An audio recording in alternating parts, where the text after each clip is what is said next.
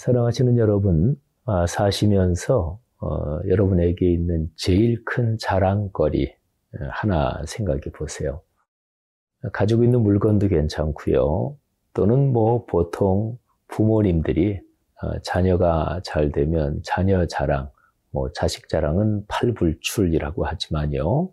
어쨌든 뭐 손주 자랑도 좋고 아니면 여러분이 살아온 삶의 여정에서 내가 이런 이력이 있고 경력이 있다 뭐 그것도 좋아요. 하여간 여러분이 제일 자랑거리로 생각하는 한 한두 가지 한번 생각해 보세요. 뭡니까? 그 자랑거리가 여러분의 삶을 말해 주는 것이지요.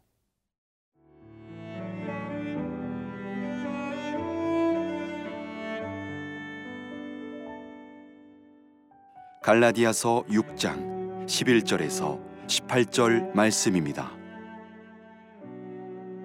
내 손으로 너희에게 이렇게 큰 글자로 쓴 것을 보라.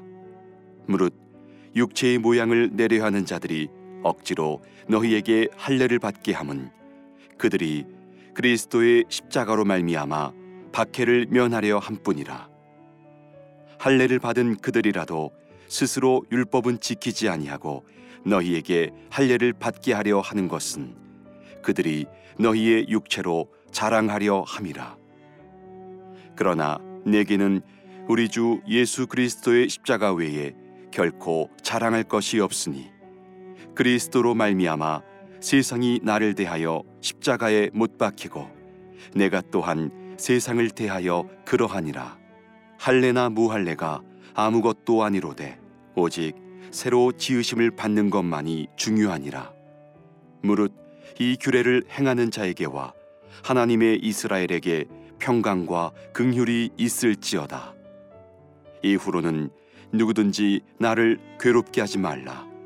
내가 내 몸에 예수의 흔적을 지니고 있노라. 형제들아, 우리 주 예수 그리스도의 은혜가 너희 심령에 있을지어다. 아멘. 성경에서 어, 사도 바울이 쓴 서간문이 신약에 13개가 있다고 학자들은 봅니다.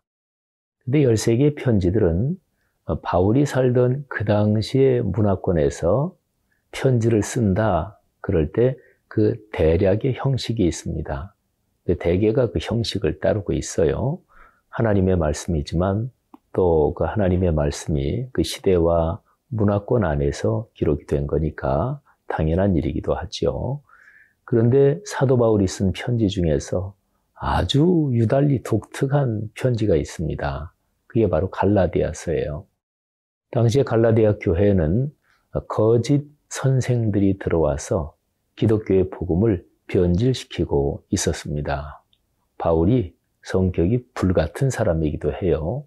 그래서 바울이 갈라디아 교인들에게 쓰는 편지에는 보면 인사말을 쓰자마자 무지무지하게 강력한 표현으로 갈라디아 교인들을 어, 경고하고 또 질책합니다.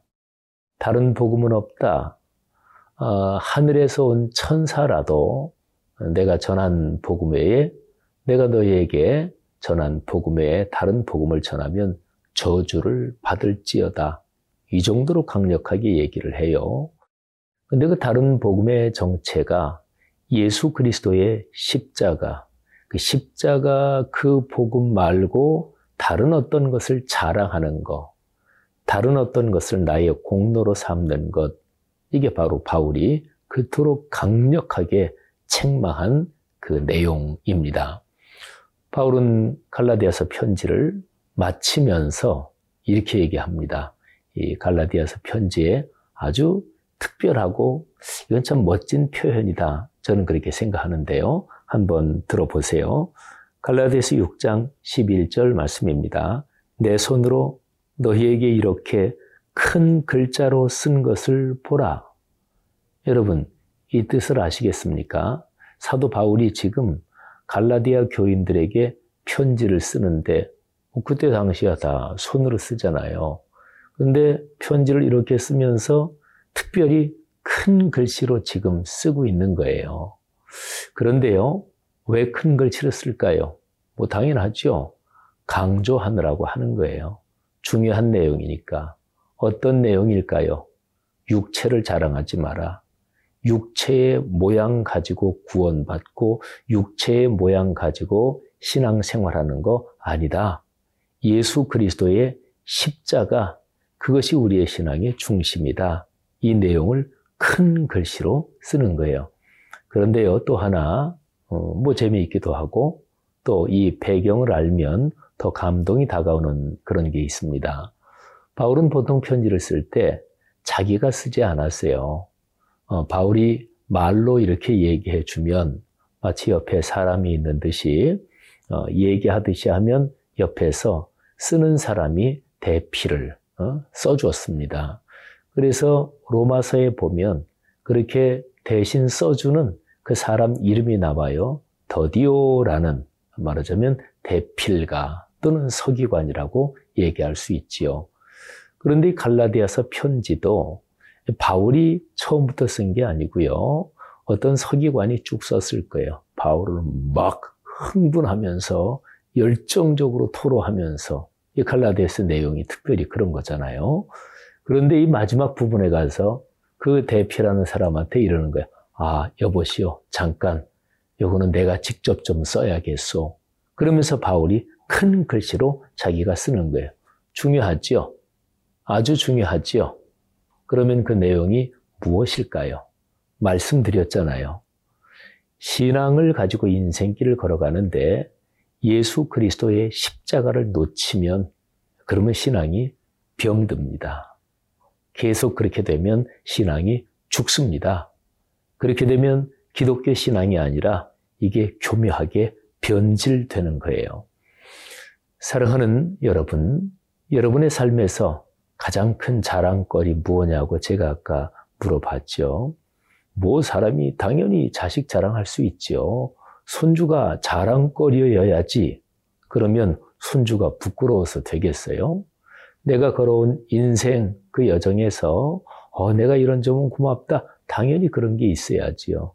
그런데 어떤 것이 제일 중요한 자랑거리입니까? 이렇게 질문을 좁혀보면 그러면 명백해지죠. 제가 마지막으로 이렇게 질문을 한 번 더 던져볼게요. 십자가입니까? 아니면 다른 그 어떤 것입니까? 내 삶에 있는 자랑거리, 우리 모두가 예수 그리스도의 십자가가 제일 중심에 있기를 간절히 바랍니다.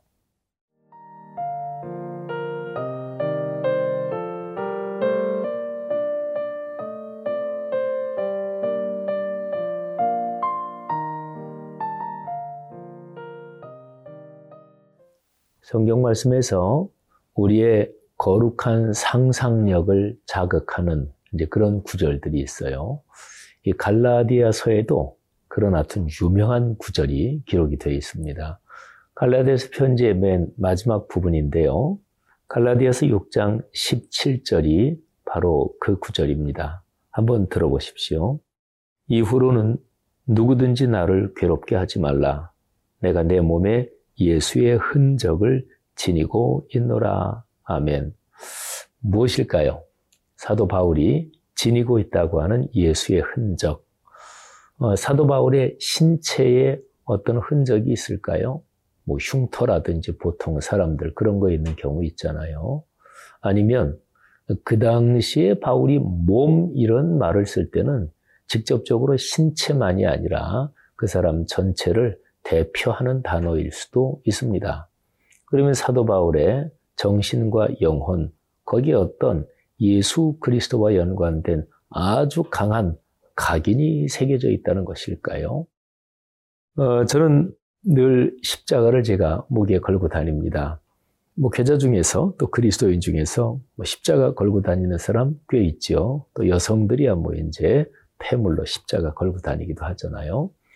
근데 제가 걸고 다니는 이 십자가는 어, 우리 교회에서 목회자 그리고 사역자들이 교회 안에서 사역할 땐 이거를 거는 게 매뉴얼입니다.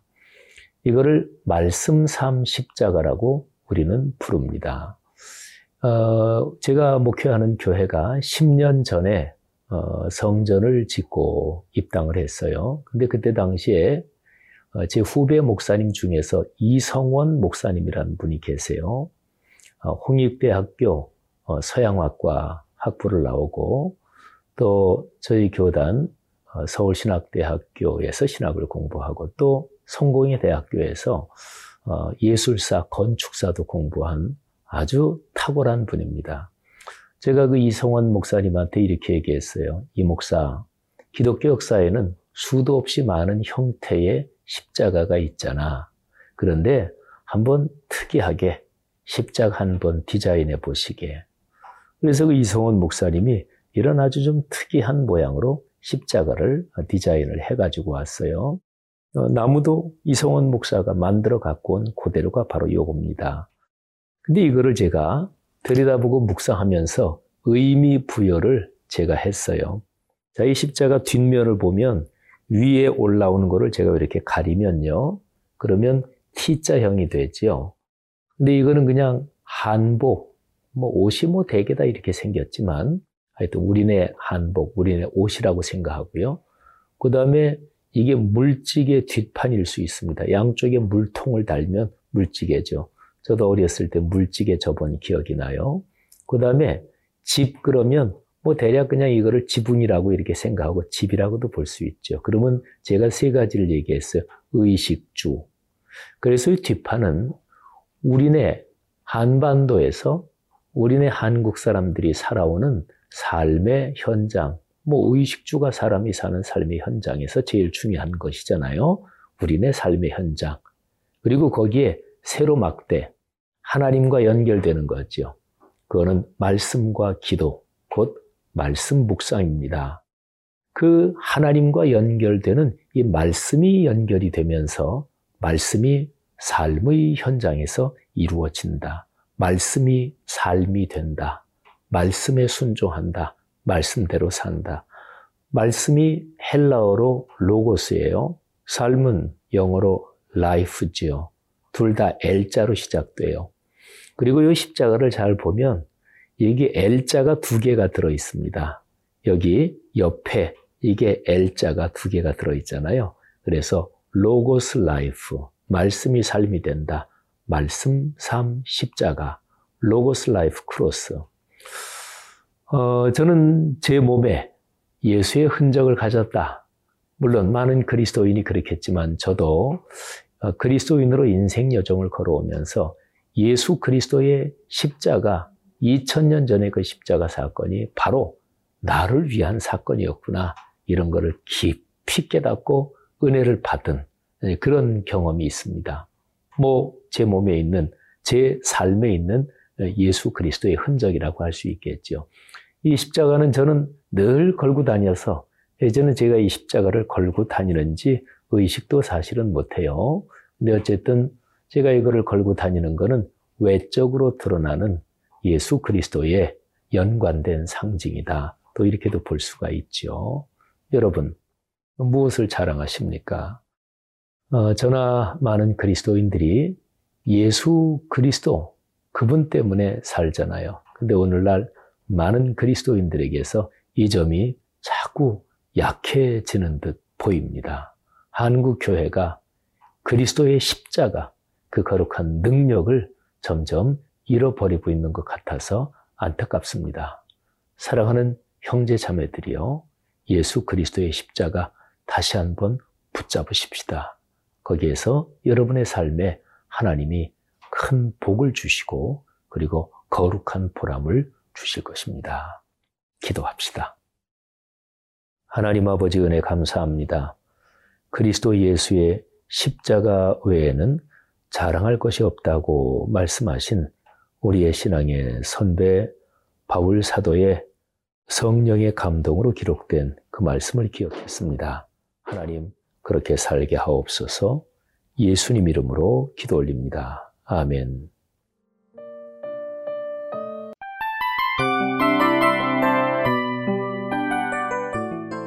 이 프로그램은 청취자 여러분의 소중한 후원으로 제작됩니다.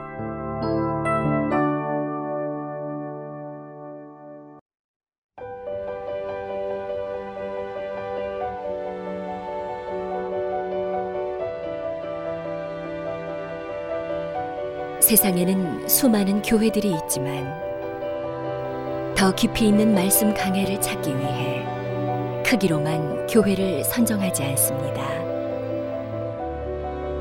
보다 좋은 영적 콘텐츠를 더 많이 나누기 위해 방송비를 받지 않습니다. 1년 365일 복음만 전하고 싶어서 우리는 광고를 하지 않습니다. 온누리의 복음을 땅끝까지 CGN TV와 함께 땅끝 선교사가 되주세요.